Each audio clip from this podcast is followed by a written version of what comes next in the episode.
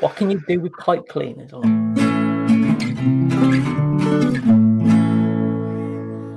and welcome. I'm Steve. And I'm me. And I'm also me. And I'm me and all. And this, fuck's sakes. And this is Fools with Tools, a podcast with advice for the average asshole. I fucking did it. Three fucking words.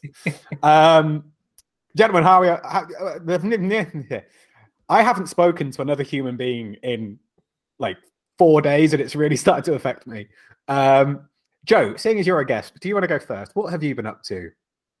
I have actually been up to, apart from melting in this weather. um, last thing I've been doing, I've put together like a, a mud kitchen, um, just like Oh, using decking and bits and bobs you can get from B and Q kind of thing. Yeah. Um, but it took a lot longer than I thought it would. I'm going to blame the weather, not my like work, work ethic. But yeah, that's pretty much what's been t- taking up my last week. Oh, nice. Uh, Brett, what about you? I have also been dealing with the weather and will not make the excuse that it's my work ethic, but I've been very productive amidst the heat.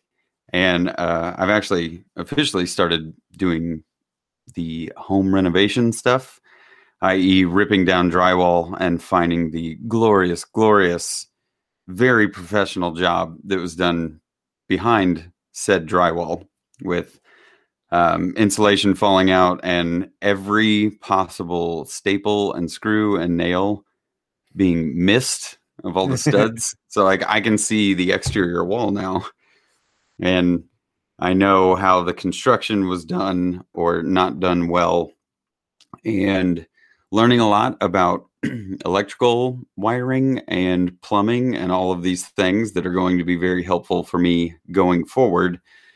Um, I lucked out that the bathroom corner where the shower is happens to be the corner where not only am I dealing with the main electrical stuff because it's right there on the outside of the wall, but all of the plumbing and uh, water systeming I have to do to pass code. It all exists within three or four square feet of that corner. So it's been eye opening as far as knowing what I'm dealing with going forward. Um, I also played with an Arbortech system for the first time. I know I posted a little bit about it during the week, but as of yesterday, I completed a, a new display project for uh, one of the ammonite fossils that I got from John.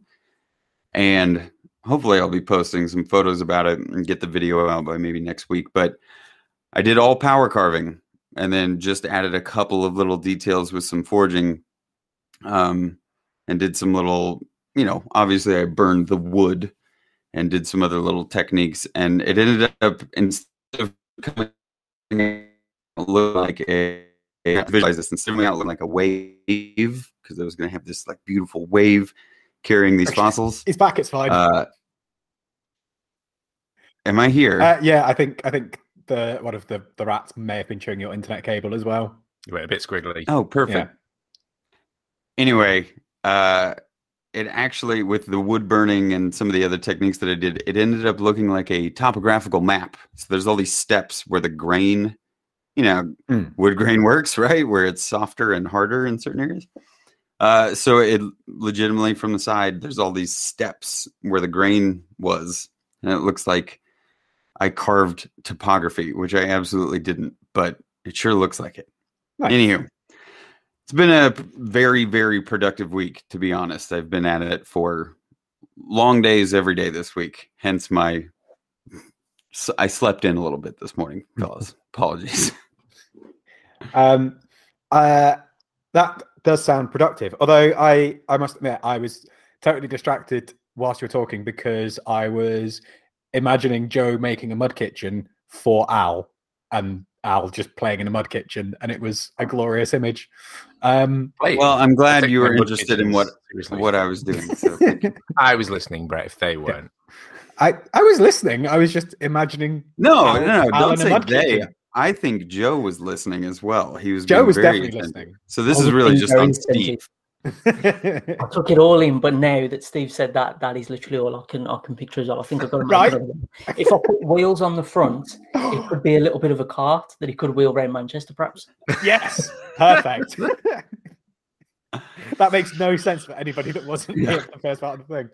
Um, yeah, I, sh- I suppose I should probably also like mention to the listeners that we have Joe here of of Average Joe, and uh, that I can't remember the name of the the Facebook thing that you're doing the stuff for now.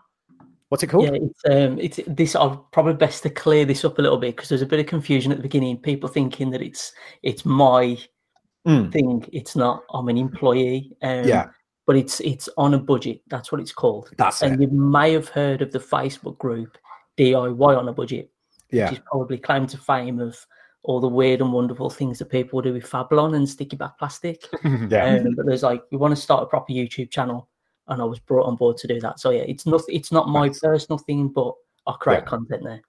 Nice. Yeah, because it basically it's basically um, uh, Blue Peter for adults. Pretty much, yeah. Yeah. Basically, um, expanding foam, um, plastic spoons, very mirrors, that kind of stuff. But I am Yeah. getting more and more of the like woodworking, classic weekend DIY stuff in there when I can. Nice. I uh, I must admit, like I've I've watched a few of them, and I think pretty much everyone did the same thing, which is one like appeared on their Facebook feed, and they started watching it, and then were like, "Hang on, that's Joe. What? I'm confused. What's happening?" Um, but yeah, no, I I I I really like the um the videos so far. Um, Al, uh, I'm jumping around so much, my head's not with it today. Uh, Al, what have you been up to this week other than being employed in Manchester as a craft It's a, it's a new life for me. Um, yeah, I'm, I'm, I'm taking to it well. Uh, yeah, other than incredibly long work hours, which I won't bore you with, um, I have been this week starting to apply for my climbing instructor's certificate Woo! So I can teach little munchkins how to climb. Nice. Um, so we went to the climbing wall yesterday. Do Yes, you know how to, do you know how to climb? everyone knows how to climb, Steve. But how good is your figure eight?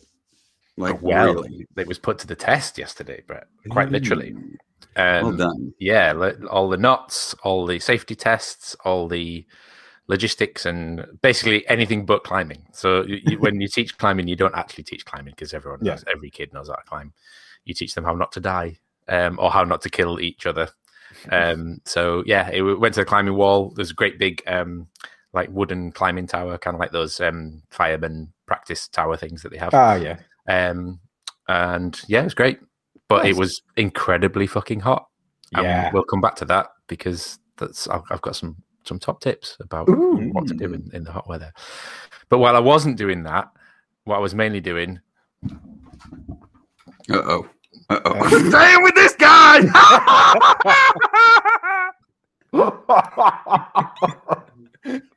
Anybody that needs context for that, go look at Al's Instagram. Um, that thing's fucking amazing.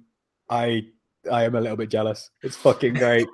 so we were supposed to obviously be going to um, Maker Central in a couple of weeks, and one of the activities on the Make with Maker stall was going to be build a puppet. Um, and Maker Lucas um, very kindly kind of volunteered to run that stall, um, and I think he just got overexcited because knowing that we couldn't actually go, he was like, "I'm still going to make a puppet anyway." so he made me a little Hack Shack puppet, um, which I'm going to have great fun with. a little puppet. That thing's bigger than your head. These cows are far away. Um, yeah, so I'm gonna have, have my own little craftsman episode. I think yeah, a mental puppet. that's fucking brilliant. Um, yeah, no, that's uh, the, like that sounds like a, a hellish week in terms of work, but it sounds like some good stuff as well. Um, I, I love the fact that you're getting all these qualifications for the um, uh, scouts stuff. Um, it's really cool, man. I'm I, I I know I've said it a million times before, but I'm genuinely so excited and so happy for you because it's such a like it's you're such a perfect fit for it, and it never occurred to me until you were like, "Oh yeah, I'm doing this thing." It's like, "Oh fuck, that's such a good idea." Um, but yeah, uh, I, on the other hand, What have you been uh, up to, Steve? uh, thanks, thanks for asking. I I have um I've been to work a little bit, and then Thursday evening I got home, and Ben, ben turned around to me and said, By the way, I've tested positive for COVID. So I am now stuck in the house with um with Ben. We're kind of as much as possible trying to isolate from each other as well. Um that was on a uh like one of the lateral flow tests, so one of the the quick home test kits that he tested positive. Um he's been and got a um uh PCR test as well. Um and that's been confirmed as well. Uh so he spent the last few days in his room coughing a lung up um, and just generally not being very well. Um, and I've taken, I've done a uh, PCR test that came back negative, so I didn't have it then. Um, I've got another one booked for tomorrow morning to make sure that I still don't have it because um, I've only had one jab so far. So I'm hoping that's enough to kind of stave it off, but eh. um, yeah, like being in such close quarters with someone that's got it is uh, is fun. Um, but uh, I'm I'm really like you know I brought that uh, the Xbox the other day and felt really guilty about the fact that I bought myself an Xbox. Mm-hmm. I'm now super glad I bought myself an Xbox because I have played the fuck out of that over the last few days. Um, because it's a really What's weird been thing. the go-to? What's been the go-to? Well, this is the thing is like so I I've been um I've been like saying to myself, oh, I could go and do this, and oh, I could do, do that, and I could sort this out, and then realizing that all the things that I want to do require me leaving the house for Mm. some period of time. Like, okay, I can't, or it's like I I could sort through that cupboard and get all the things out, and like yeah, and then they're just gonna sit there because I can't take them anywhere or do anything with them. Um, so yeah, I've just been playing a lot of uh, what have I been playing? Um, I just downloaded because the great thing about the Xbox is it comes with the Game Pass thing, so it's like a load of free games that you can just download. So I've been playing Jedi Fallen Order today. Uh, I've played a lot of Forza because Brum Brum. Um, I've also been watching a lot of like Vice Grip, Vice Grip Garage and Roadkill and shit like that, and getting super excited about the truck, and then getting like really excited and then really annoyed because it's like, oh, I could do this and I could do that. I'm like, oh, I can't do anything because I've got to stay at home. Um, but yeah, I've I've redesigned every single component of the truck about twelve times. Um, uh, what else have I play, played? Some other shooting game that was fun. Destiny, Destiny. Mm. Uh, that was the other one. Um, but yeah, it's. Uh, I am so ready to leave the house. Um, I've done like I've luckily like because of uh, like the first lockdowns, I started a few bits of um, like gym kit here, so I was able to do like a little bit of a workout just to move a little bit rather than just sitting on the sofa. But yeah, it's it's starting to get a little bit yeah, and it's only been like three days, four days. Mhm. I've lost all sense of time. It's fucking horrible. Um, and uh, and yeah, it's also like the the hottest weather we've had in the UK all year, and I can't leave the house. This is great. I'm loving this. Um, so yeah, that's that's me. Um, I don't, so if anybody like out there has got any uh, top tips for things that I could watch, read, or listen to, then then then hit me up. Uh, speaking of top tips, and in a not at all forced segue, uh, because Joe's here, uh, we were going to do some tips and advice and things like that. Um, we've all had plenty of notice to do uh, some some homework to come up with some ideas and things. Um, I haven't done any because I can't uh, because I'm an idiot and I can't I can't pre think of things like this. I just have to do it on the night. Uh, and I'm always like, ah, I'll be fine, and it never is. Um, which is why Al hates me. Um, but, uh, I've got I'll- spares, but they're only for Brett. okay.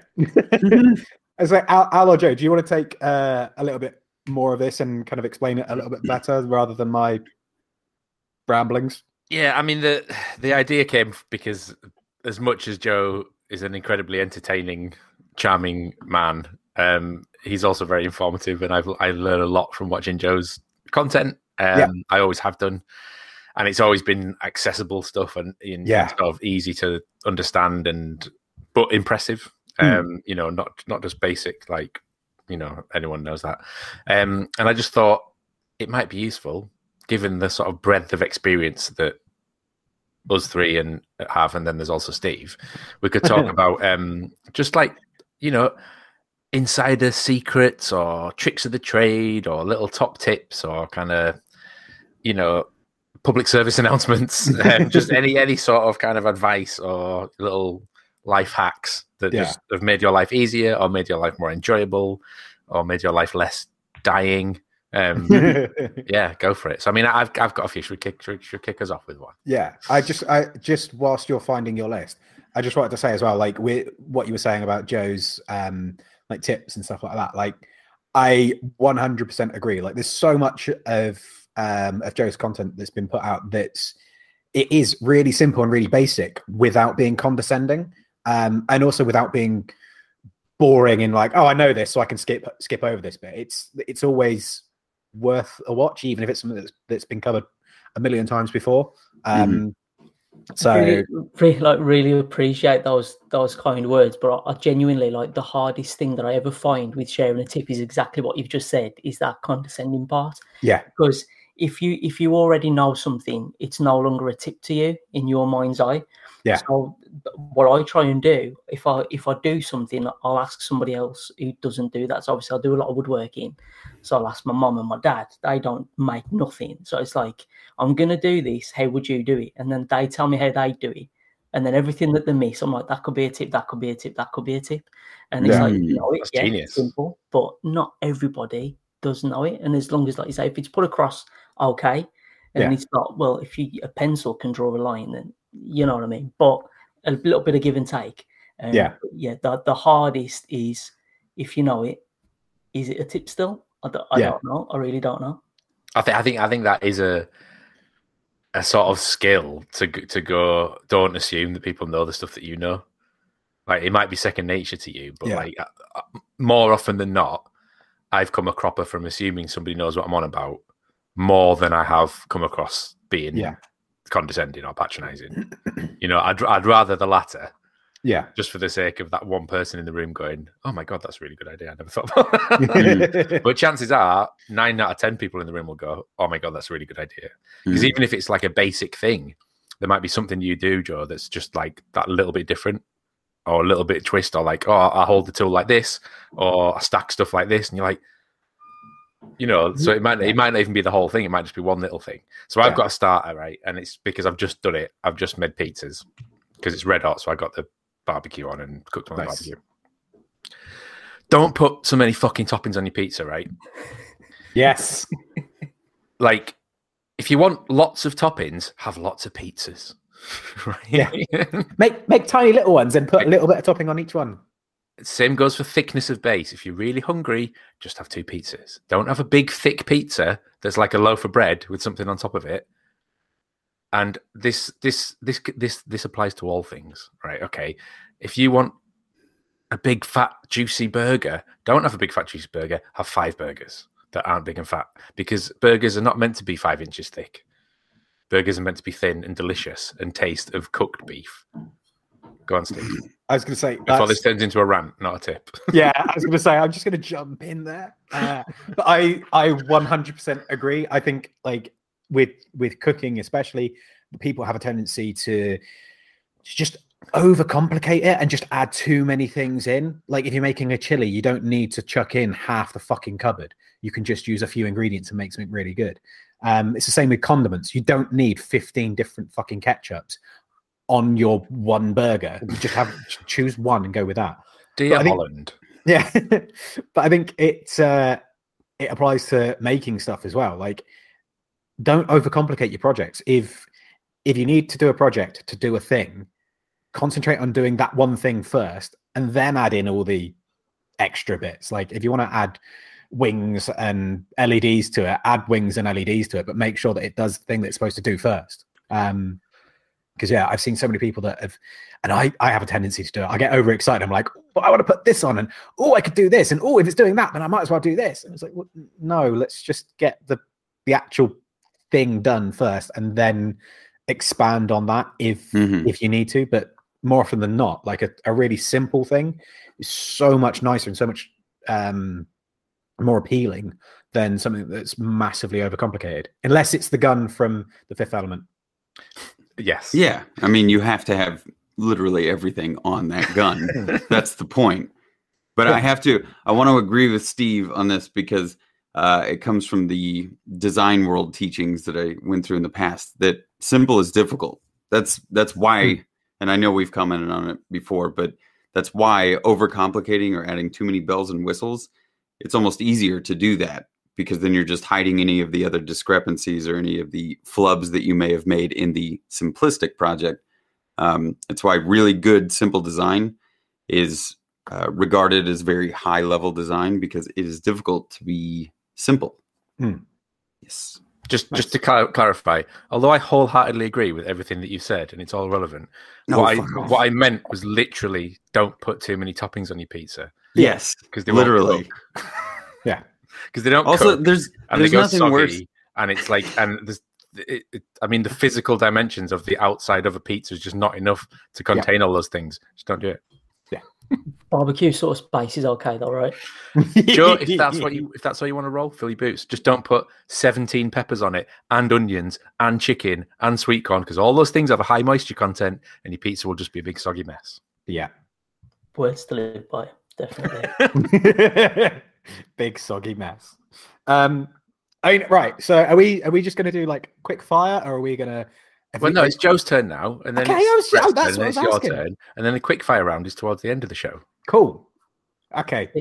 I might have actually got like the wrong end of the stick with what we was doing for tips because we started with um, pizza and I was going to come in with handsaw um, tips. Yeah. Yeah. So I'll tell you what, I'll, I'll just go with it because there was mentioned about being condescending on how to hold a tool. Um, but with a handsaw, there's a couple of ones. So not everybody will know that when you hold a handsaw, yeah, you hold the handle, but you got to think about your index finger and all. You want to point that index finger where you want to cut. It sounds soft. It really does sound soft, but it, it makes a massive difference. Change your grip up, do that, and Yeah. you'll just notice straight away how much straighter you're cutting. And the last little quick tip with a handsaw as well, that again, not many people do actually know, that a quick way to know if you're cutting square, straight, that you're not adding any kind of bevel to it, is to look at the reflection in the saw itself. So if you're cutting a wooden board, if that board in the reflection still lines up perfectly and your eye is really good at picking up small differences, if it lines up in the reflection, you're bang on square and you're cutting straight. That's fucking genius. That's just blown my mind. Yeah. But, like this, this is the thing. So that was just genuinely just something that I took for a given. Yeah. because it's always how I, I just presumed it was done and I've saw other people doing it, but not everybody. If you haven't heard it, if you don't do that day to day, it's it's not on your radar. And now you know it's dead simple, and it's like you'll go and use it and be like, yeah, that's not a tip because it's, it's just genius. That's just how you use a saw, dickhead. Yeah. Does that does that technically work the same for uh, pull saws? Like still pointing your finger? Are you are you still kind of doing that to control the direction? Um, in, in my mind's eye, yeah, I've probably used a pull saw once or twice in my life. Um, Okay. to, to me, the kind of the point, although you're pointing where you're going, it kind of straightens out your arm naturally. Mhm. Oh, Um, it, it's something as well. Like I used to tenpin bowl quite a lot, and we used to wear braces that would point your finger straight and hold your finger like that, so you wouldn't bend your wrist. So I think there's a natural like tendon or something that point your finger and you won't flex your wrist as much. I don't Joe, know. do you have any tips on where I can get my, my bowling ball drilled? Drilled. I, I got the hookups. You Of can course put he me up a does. post Get show. them, polished and all at the same time. Oh. yeah.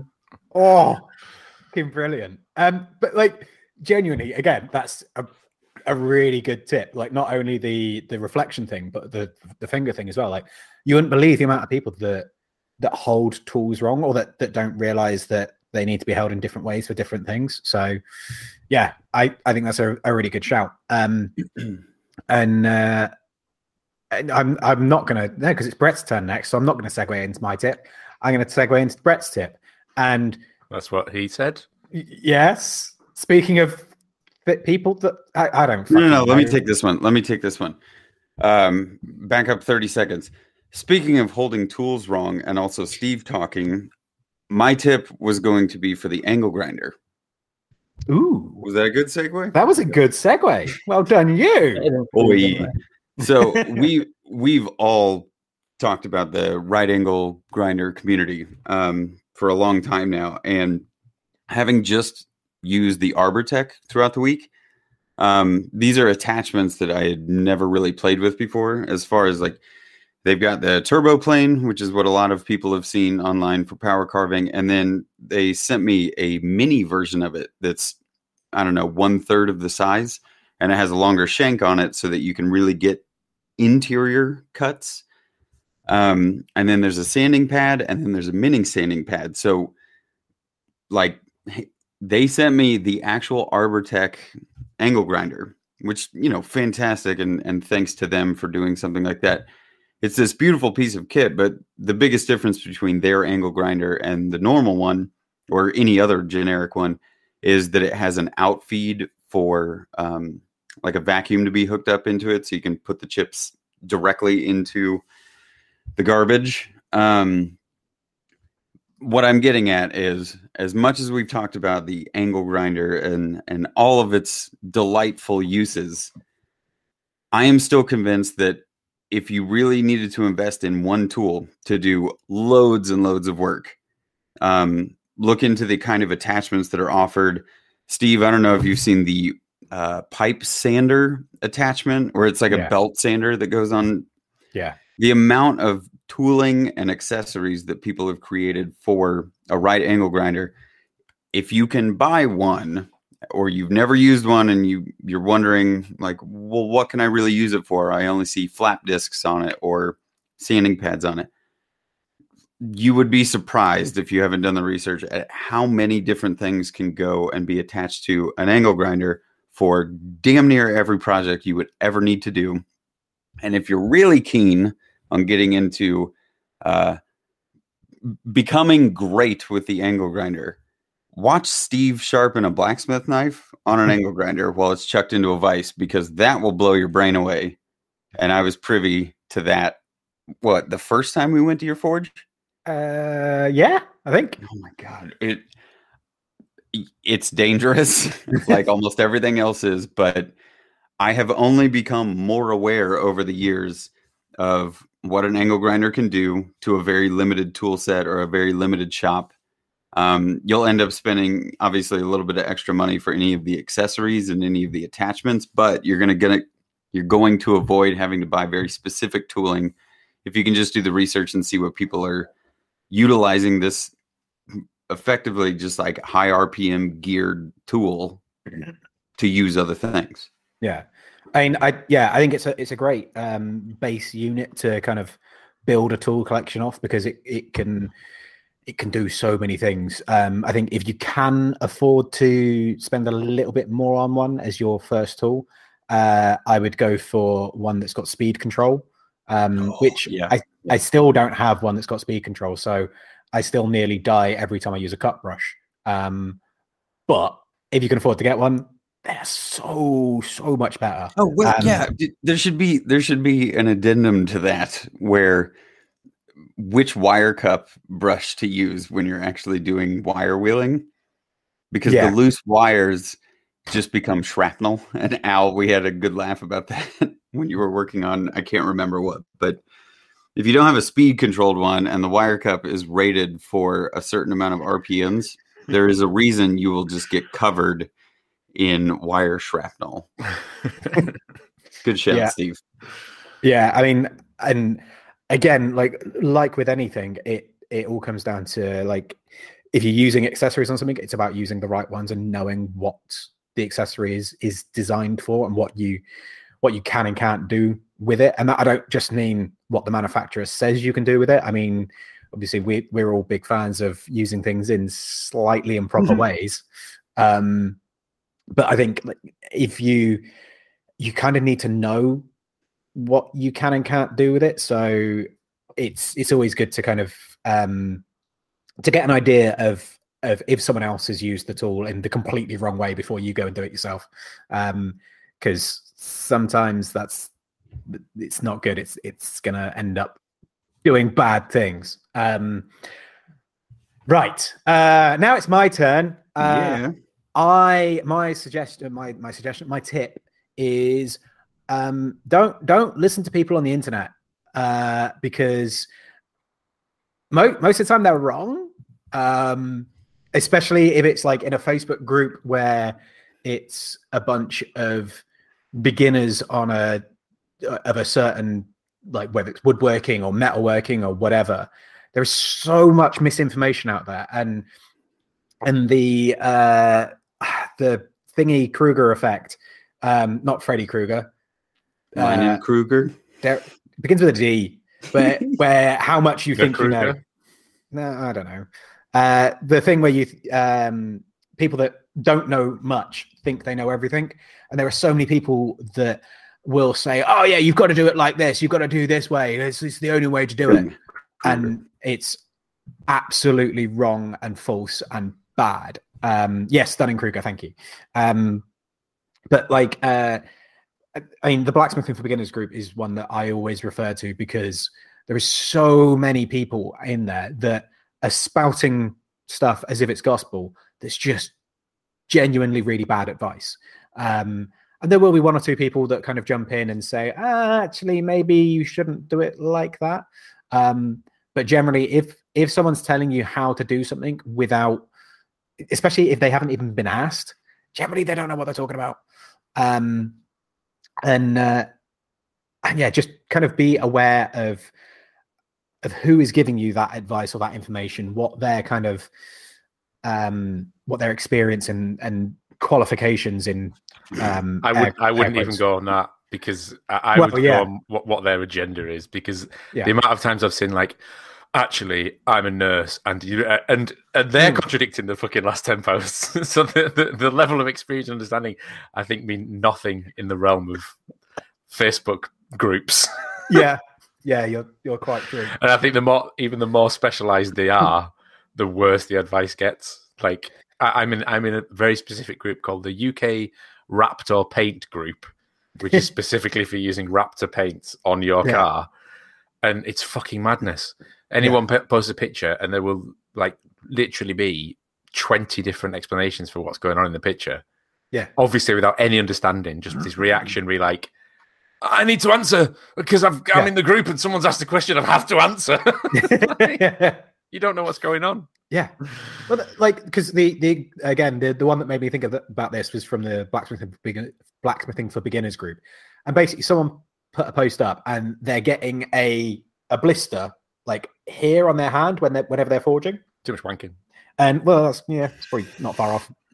Um, but so many people were like, "Oh, you should be wearing gloves. You should wear gloves. You should wear gloves." No, no, you shouldn't wear gloves. That's a really bad idea if you're using a if you're doing it on your hammer hand like that. No, don't do that. And everyone else was just going, "Oh, you should just man up and build up some calluses." It's like, again, no. Like you just because you're using a hammer every day doesn't mean you're gonna you're gonna build up calluses. Like it's that's not how it works. Um, and there was like two other people that that dropped in with advice, both of whom were quite um, reserved in their advice. It wasn't like you're doing this wrong, rah rah rah. It was just I can't be I can't tell for sure from that photo, but you know I've I've been swinging a hammer for the last thirty years, and I don't ever get I've not got a callus there. I don't actually have that callousy hands. Like my skin's quite soft there because that shouldn't be touching the hammer. So it's probably either you're gripping the hammer too tightly or your hammer handle's the wrong shape. Um, but again, without being able to see you actually swinging it, I can't really tell much from this picture. And that, that was it. That was their advice. Was like I can't really tell much, but it's probably one of these two things.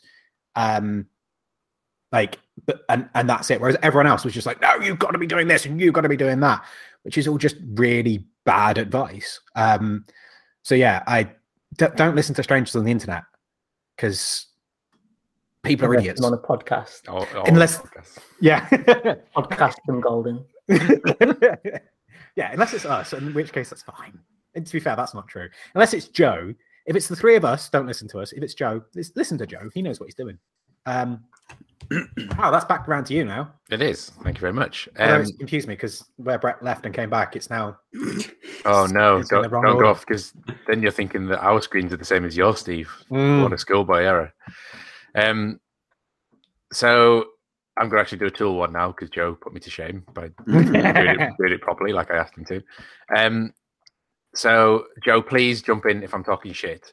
But uh, Dave, who very kindly sent me a bunch of um, like retro stuff a while back. He sent Yeah. me like the old Sony phone and a PSP and some Oh, yeah, yeah. like that. Um, he was watching the Vitara videos, and he was like, "Oh, I um, I I saw you with the screws in the car, and you were using like just a regular Pozidriv Hmm. driver." I was like, "Yeah, yeah, it's you know." It's, it's, it's how I roll. And he's like, oh, actually, J- Japanese screws are slightly different. They have a JIS head, uh, and it's not the same as a, as a Pozidriv head Yeah. and it's also not the same as you know the majority of cruciform drives, no. whichever you flavor you prefer.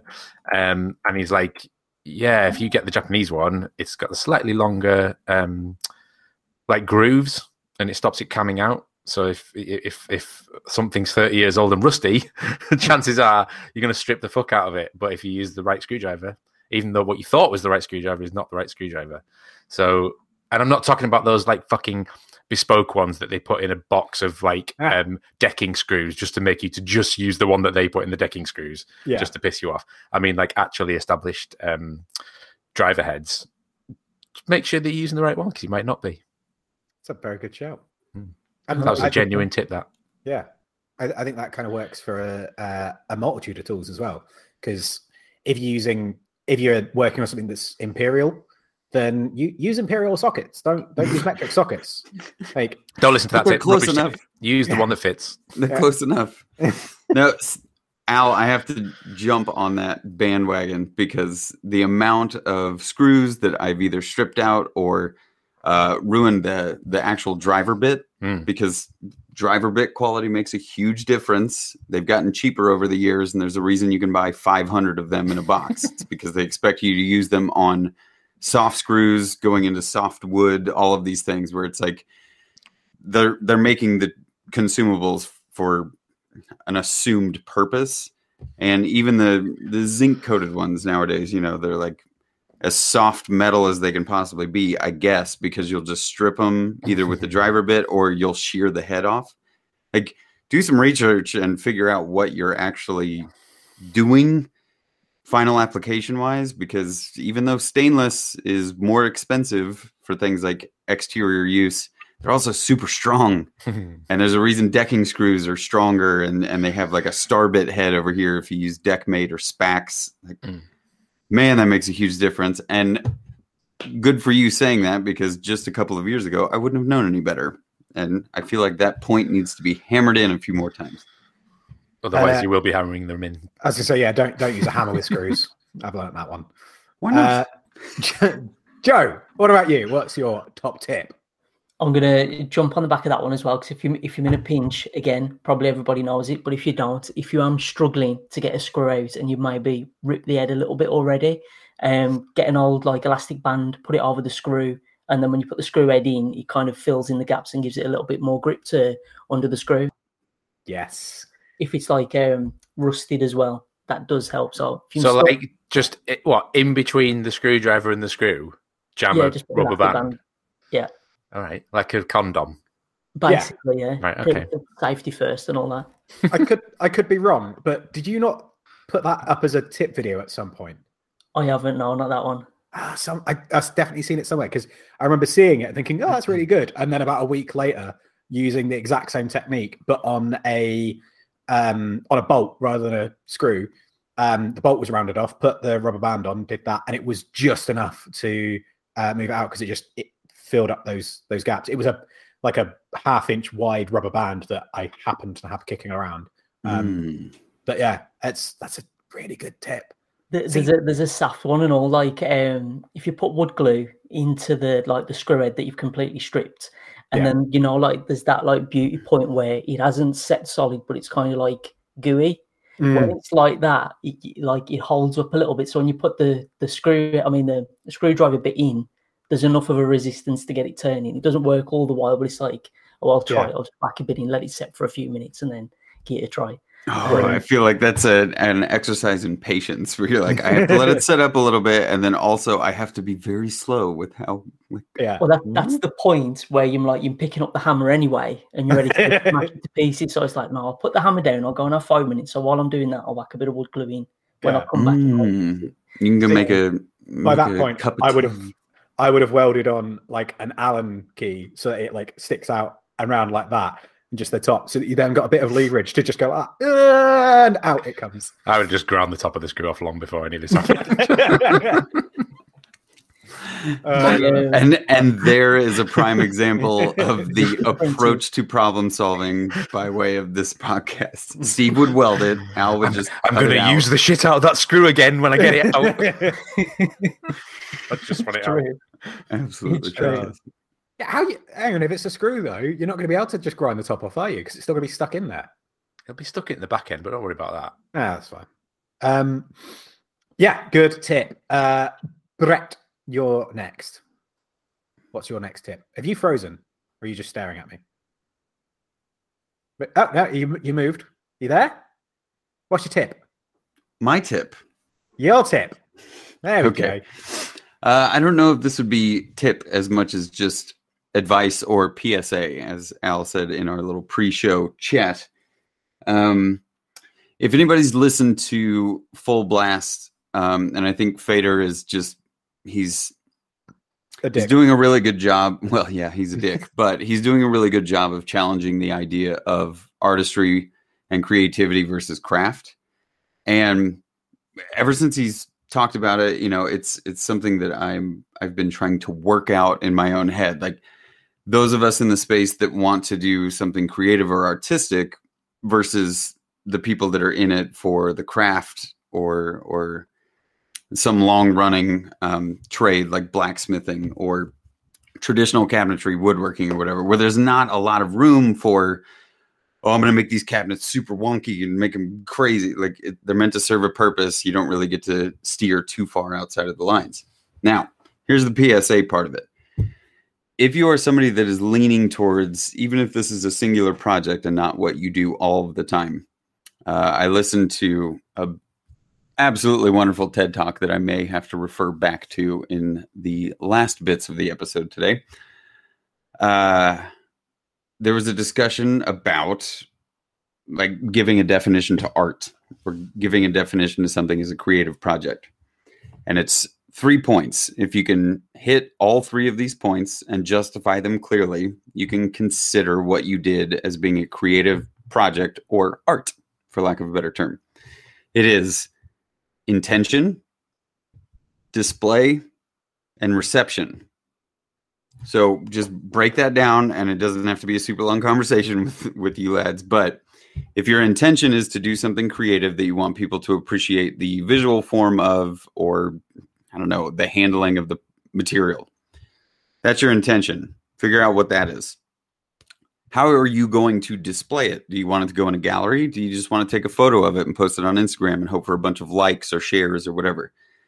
Figure out what you're looking for in terms of the display and then the reception. If it is received by the audience as something that is a creative project or like beautiful forms or whatever, and not just, you know, I no offense to the resin users out there, but if if you're just pouring resin into a thing and then you post it and no one receives it because they're like, yeah, you just you filled a an ice cube tray with resin and like But it's wacky really much- and zany. Look at all the things I put in the resin. Yeah. It's so wacky. yeah, it's so crazy. But whatever the reception is, like you can gauge if your intention was met with the reception that it has, right? So if you walked into a gallery and saw something on the wall and you're like, that's not art, which plenty of people do. It's subjective. People will go in and look at a Jackson Pollock painting and go, I could do that. Then, well, for one, kind of fuck those people, but you're looking for the reception to be the same as the intention that you put out there. So, um, if you're thinking about working on a project and you really just want to explore something creative or specifically art, for lack of a better term, and something super umbrella that's subjective, try thinking out those three points. It's intention, display, reception. Any thoughts from you guys? Have at it now, but I I love that there's something a little bit more. Um, I won't say metrics because metrics and art should never really go together, but I think there's something about kind of specifying these main points where it's like the beginning, middle, and end. Hmm. It's like a good story. If the if the story didn't go well, then w- you could probably peg it on the beginning, middle, or end. Um, I think it's the same thing with this creative outlet stuff. Yeah, I um, I'd definitely be interested in in the uh, the TED talk to kind of digest that a little bit more. That's Don't worry, I'm gonna spiff it. So I I kind of thought you might. Um, but yeah, that's that's, that's an episode in itself right there. yeah, it really say, is, and That's a lot to take in. We'll, we'll chat about it more later. But guys, I like I listened to it yesterday, and it was two hours long, and it was great. and it made me feel really good because this is a very analytical person talking about something very creative. Yeah. Nice. Um yeah, that, to be fair, just like go go watch some stuff like that in general wouldn't be a bad tip. Um but yeah, uh it- it- it's my turn next. It's me. Um mine's really nice and short, short, sharp, and sweet. Uh, which is if you are going to buy if you're just getting into to making and you feel like you need to go and buy yourself some tools and you want to go down the cordless route and you're worried about which uh which brand to go for which this which that which whatever um don't don't don't listen to to what anyone else says. Go into a shop pick up the tools find out which one like if if you know if you think you're going to be using a drill most pick up the drill see which one feels more, most comfortable in your hand. Like because you're the one that's going to be holding it all day and to be perfectly honest at, at this point in time almost all um tools are virtually identical. Like unless you're a tradesman that's going to be using them all day every day and really putting them through their paces that tool is going to last way longer than you're going to want to keep it for. So it's much better that you have something that's comfortable than something that you're worried about that's that's going to break because yeah you if you're a tradesman that's that's using it um all day every day you're probably not going to be asking strangers on the internet their opinion on tool brand anyway so just go and figure out which one's most comfortable for you and don't buy into the hype of, oh, you've got to get this one because it's the best one ever. Unless you're a metal worker, in which case go for Metabo because they are the best.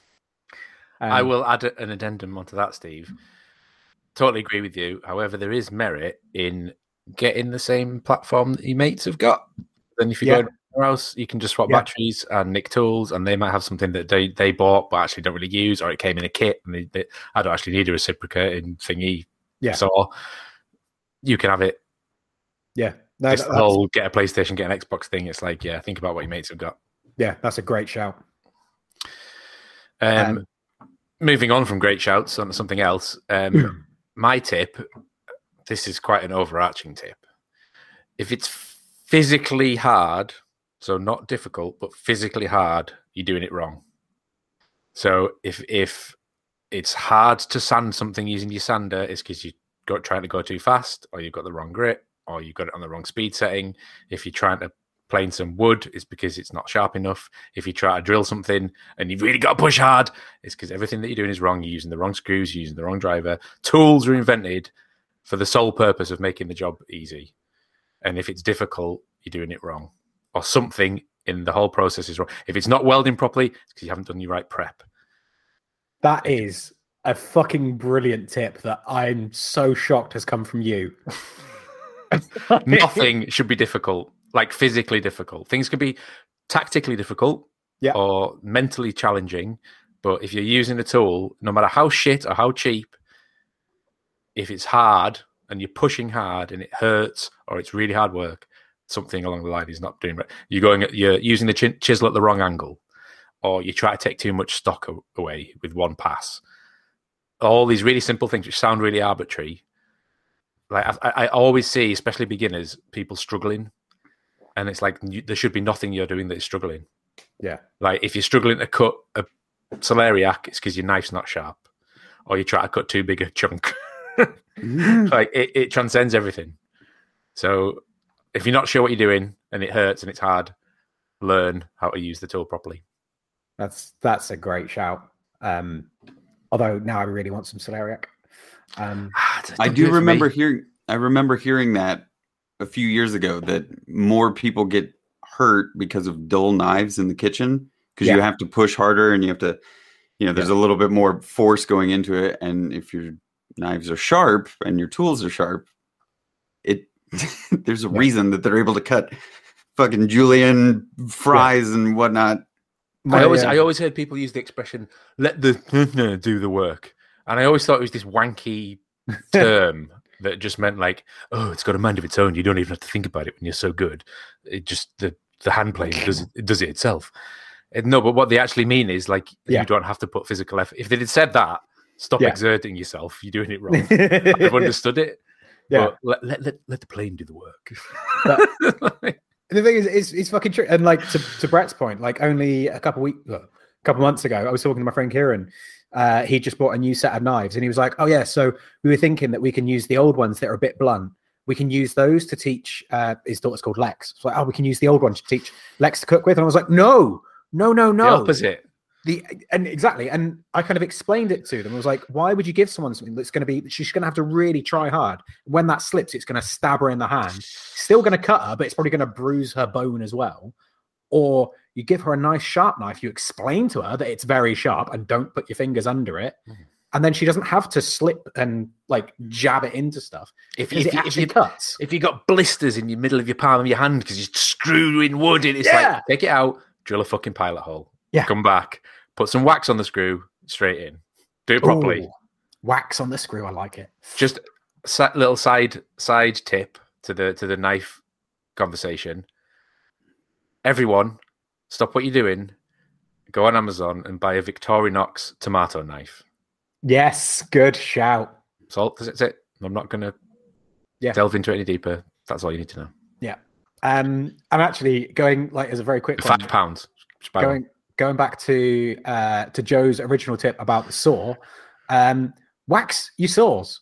Put wax on your saws because holy fuck, does that make a difference? Massively. I'd hate for that to, it, neg- to negate the mirror technique, though, Steve. Oh yeah, but you buff it. I mean, fuck it. All right, okay.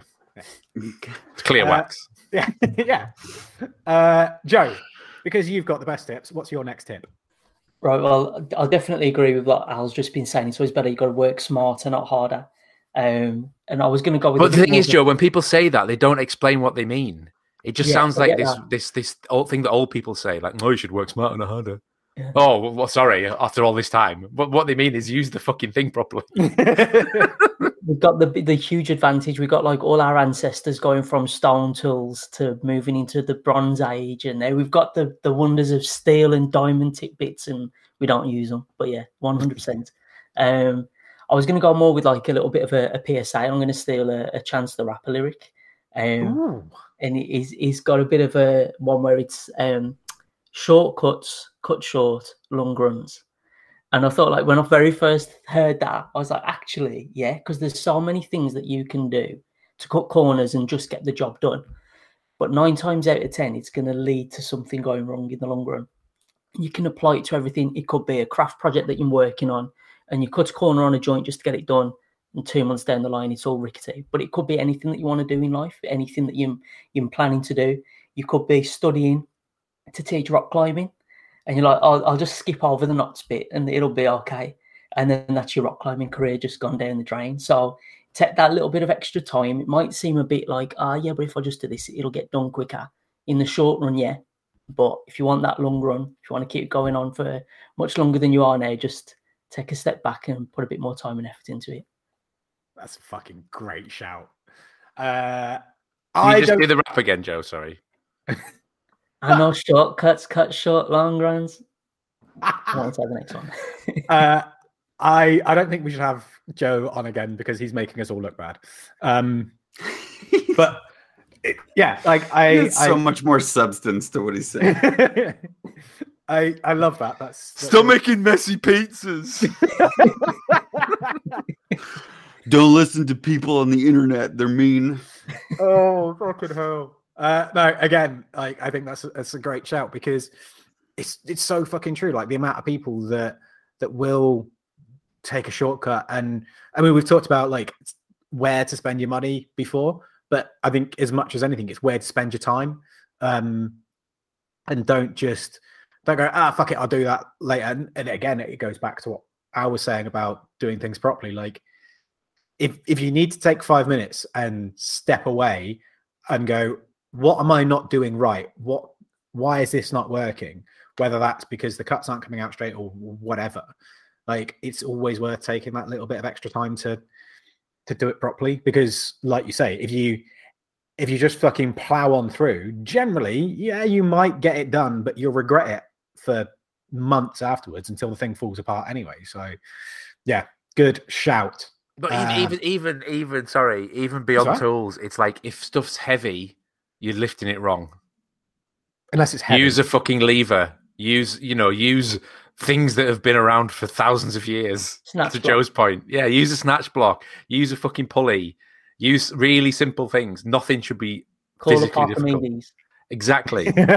Help me with this fridge. Fill your shed with water till it floats up, and then it just slide it onto your bench.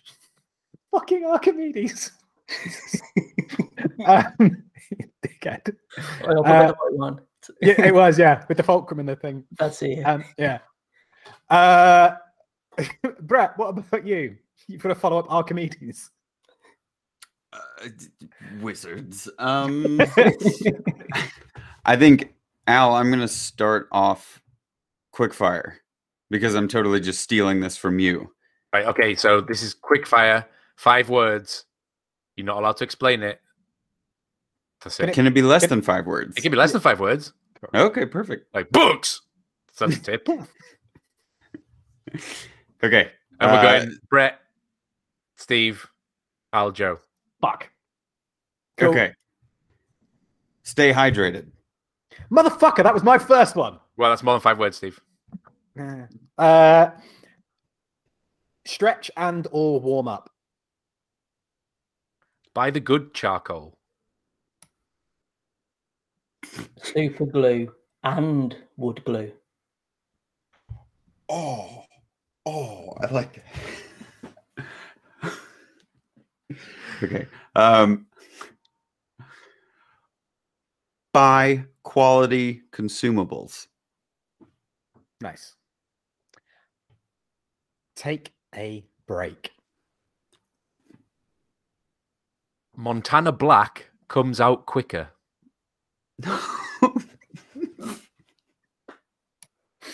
Don't sweat the small stuff.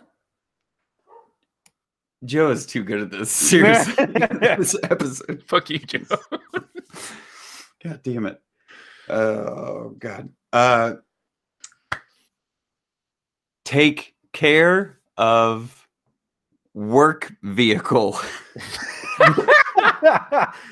I think I think the tip has to be grammatically acceptable. it has to be coherent to Joe's point. earlier. Okay, here, this is the parentheses. I had to take my truck in to get an oil change, and the guy told me, like, do you want us to change the fluid in the gearbox in the rear? And I was like, uh, yeah, it's probably overdue for that. And he was like, well, yeah, I'm suggesting because it is jet black and it's not supposed to be. And I was like, oh, okay. yeah. Take care of the vehicle. Uh, are we doing one more round after this? This is it. Keep going. This is it. We Okay, just cool. this until we Oh, pass out. oh, oh, oh. Uh, fuck! I've I, I got excited and forgot mine. Oh, uh, it was really good as well. Oh, ask for help. Aw. This one's for Joe. Don't squeeze the tea bag. Ooh. Ooh. Put the milk in first. No! You're fired. You're never coming on here again. Brett, you're next. I'm I'm literally working this out on a hand so I can figure out if I'm doing. Um, be responsible for yourself. Awareness. Don't podcast That was fine. with Joe. Is that all Joe's? yeah, just all Okay. Joe's. perfect. Do keep eggs in fridge. What? Why? Oh, we're not explaining, are we? Fuck. I'm gonna question you on that later. Joe, you're next. Average can be extraordinary. Yes. Fuck it. We're stopping there. That's that's it. No more. That is fucking spiffing.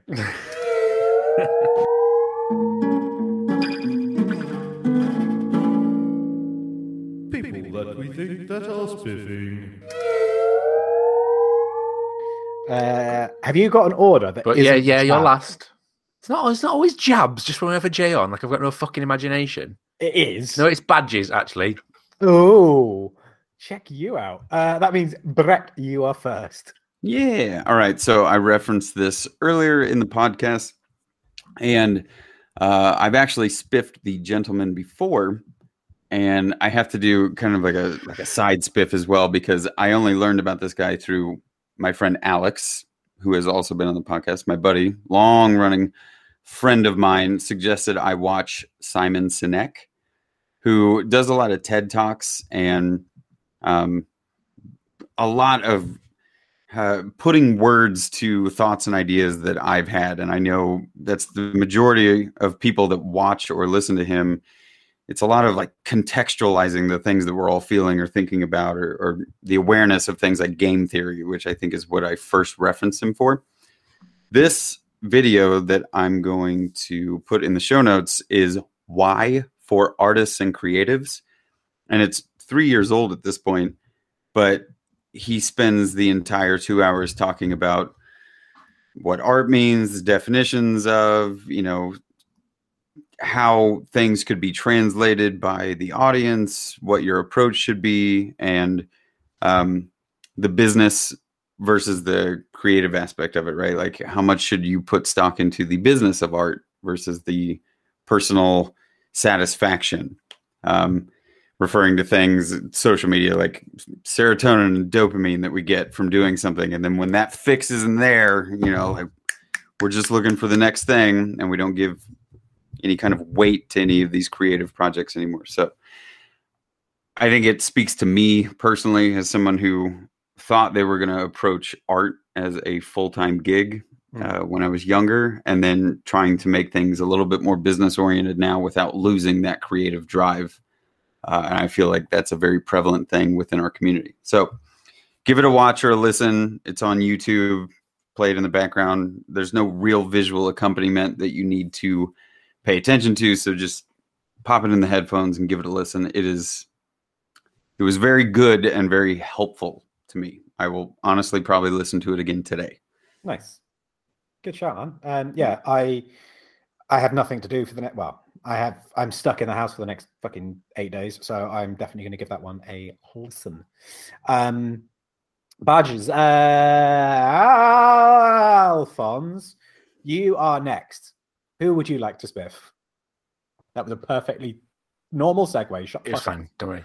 Um, I'd like to take us all back in time twenty years, Ooh. twenty-one years really, but twenty years if you Ah, the Pretend. Are 1980s. Yeah, What? the eighties, twenty years ago. Um, the year two thousand, and a plucky young film director has just come off the back of his one million pound budget film starring Vinnie Jones and Jason Statham. Um, Ah, that we all know and love as? Lockstock. Um, and then 2000. no, Lockstock was nineteen ninety seven, but two thousand was his follow up movie with ten times the budget, ten million dollar film, Snatch. Um, Yes. is sort of twenty years on from Snatch, which is an incredibly long amount of time. Yeah. and, and the film still holds up and it's amazing. Yeah, But on YouTube, there is um, a sort of retrospective from Guy Ritchie where he just sits down and talks about Snatch. And Nice. basically, he hasn't watched it for that long. And really, he, and he just sits down and pisses himself laughing about it the whole time. And then they've got loads of like be- behind the scenes footage from the from the shoot and just how they're just all fucking around the entire time and just like how wonderful like all, Yeah. and down to earth all the actors are and even like Brad Pitt basically rang up Guy Ritchie after seeing Lockstock and he was like, "Can I be in your next film?" um, but it's great. It's like twenty minute video on YouTube and it's just yeah, just Guy Ritchie sitting there talking about Snatch. It's great. that sounds fucking brilliant. Oh, that's such a good. I can't believe it's been 20 fucking years, 21 years. Oh my god. Oh, um, good shout. That I'm I'm going to watch that in a minute. Um, Joe, you are next. Who would you like to spiff, my friend? Right. Well, mine's a little bit of a maybe a weird one, but I think it, it'll make sense in a bit. So, well, it's not a weird one because it's a great channel. Um, it, but it doesn't need to make sense. Don't worry about that. It will. I'll make it make sense. I'll Okay. force it in there somehow. Um, but I think like a lot of people will always like struggle when you like you'll get asked the question, "How do you be creative?" And it's such a hard question to ever answer. And it's like, how can you can't teach creativity? It's like it, it is something that comes natural to you. But I do feel that there's kind of a step process that you can follow. And for me personally, it's always taking a step back. So when I'm trying to think of something new, I like to know how did we get to the point that we're at now with the thing that I want to make take to the next step. Um, so there's a channel on YouTube called Technology Connections, and he basically looks at all the old retro technology. And what one of the I'll, I'll spiff a particular video. It's probably it's probably his most viral video to date. Um, it was an old Sunbeam toaster, and he's like his title was "This toaster's better than yours," and it was made in the the nineties like forties or something like that. Yeah, yeah. and um, basically it pops up itself when the, the toast is perfectly done and it'll take the bread down for you and it, it's all down to like there's bits of metal inside i don't know how it properly works but bits of metal inside that of course when the metal heats up it expands and that Yeah. affects the toast popping up. When it cools down it goes back down. It's like really clever. Um, but i think just watching through his stuff there's one recently on like how we went from oil lamps to gas lamps to electric and then we used to have gas pipes in our house that would like just leak and then you just light it when you want to put the light on sort of thing. But the, there's some merit there i truly believe to seeing where we've come from even though it's obsolete now we won't ever go back but seeing the steps right. This is how we got to where we are now. Once your mind's on that path it, i think it's a lot easier to keep the path going yourself Yeah. and you can find that next innovation rather than starting from this is where we're here Um, and where do i go to the next one knowing the steps that everybody took to get there Oh, helps a lot. brilliant. So Yeah. that's like how I'm I'm forcing that in. So that Nice. works. I like it. And I think it's quite good if you know the steps before as well. You can understand why things are a certain way. You can understand like why do wall sconces look the way they do because you know traditionally we would have the the inlet for the, the gas and all of that. So like knowing that that whole thing of of why means you can go well actually we don't need to do that anymore because we can do it with magic Wi-Fi stuff. Um, so yeah, Ah, precisely. The magic Yeah. Wi-Fi stuff. ma- magic Wi-Fi stuff. Wi-Fi Um, gas is the best type of gas. Yeah. It is. It really is. Uh, yeah, no, I think that's a that's a good shout. Uh, that means it's me next. Uh, I uh, for a minute I was going to go with a uh, one respiff, um, and I was going to respiff Gil because you were talking about pizzas, and Gil makes the best pizzas ever. Um, but then I thought, no, I can't go with the respiff, so I'm gonna I'm gonna find someone else, and I'm I'm gonna respiff someone else. Um, so I'm respiffing someone, but it's someone that we haven't talked about for probably two, maybe three years. Um, and that's uh, Stefan G. G. I think G or G. I can't remember. G E E. So G G One more time. G G E E G. Anyway, uh, who is homegrown design NZ? Um, he's I, I mean, me, me and Stefan have been following each other on uh, Instagram for years. I think before I even started um, the podcast. Um, he's in the Facebook group. Um, he's relatively active. Um, he's a super nice guy. Um, and recently, he's been doing a lot more work with uh, copper. Um, so he's been making like little copper pendants and stuff like that. And it's he's fucking idiot. Uh, sorry, not, not Stefan, Al, because Al just put in the chat. It's pronounced G E E. So thanks, dickhead. Uh, but yeah, he's been doing a lot more work with. It, it- I'm fucking notorious for not being able to pronounce words, let alone names. Um, and yeah, it's just been really nice seeing like how his processes have worked. He's um, he's been showing like the different stages of each piece, and it's just it's just nice and it's creative and it's Stefan's fucking lovely as well. So yeah, go go go give him a follow and have a look and see what he's doing. Um, I particularly like the the little rings he's made recently, where he's taken like um, uh, he's taken a few forks that have like you know old forks. They have that like weird, nice engraving on them, and he's kind of cut them and sanded them down in such a way, and then wrapped them around to make them into rings, in, like incorporating that engraving. and it just looks really cool and it's really nice and simple. And like he's played around with the patinas of different um, or different ways of patina and copper and stuff. And yeah, it's just it's really nice, like fun little creative stuff. It's it's good. So yeah, uh, that's my spiff. So, is there any other business? No, no, no. I have some. I uh, I was going to talk about at the beginning of the show and forgot because I'm an idiot. Um, but because we were talking about like top tips and we talked about um, buying the right consumables and all of that, uh, and one of the things we didn't uh, talk about or tip tip one of the things we didn't tip. No, that's not right. One of the tips we didn't give. Thank you.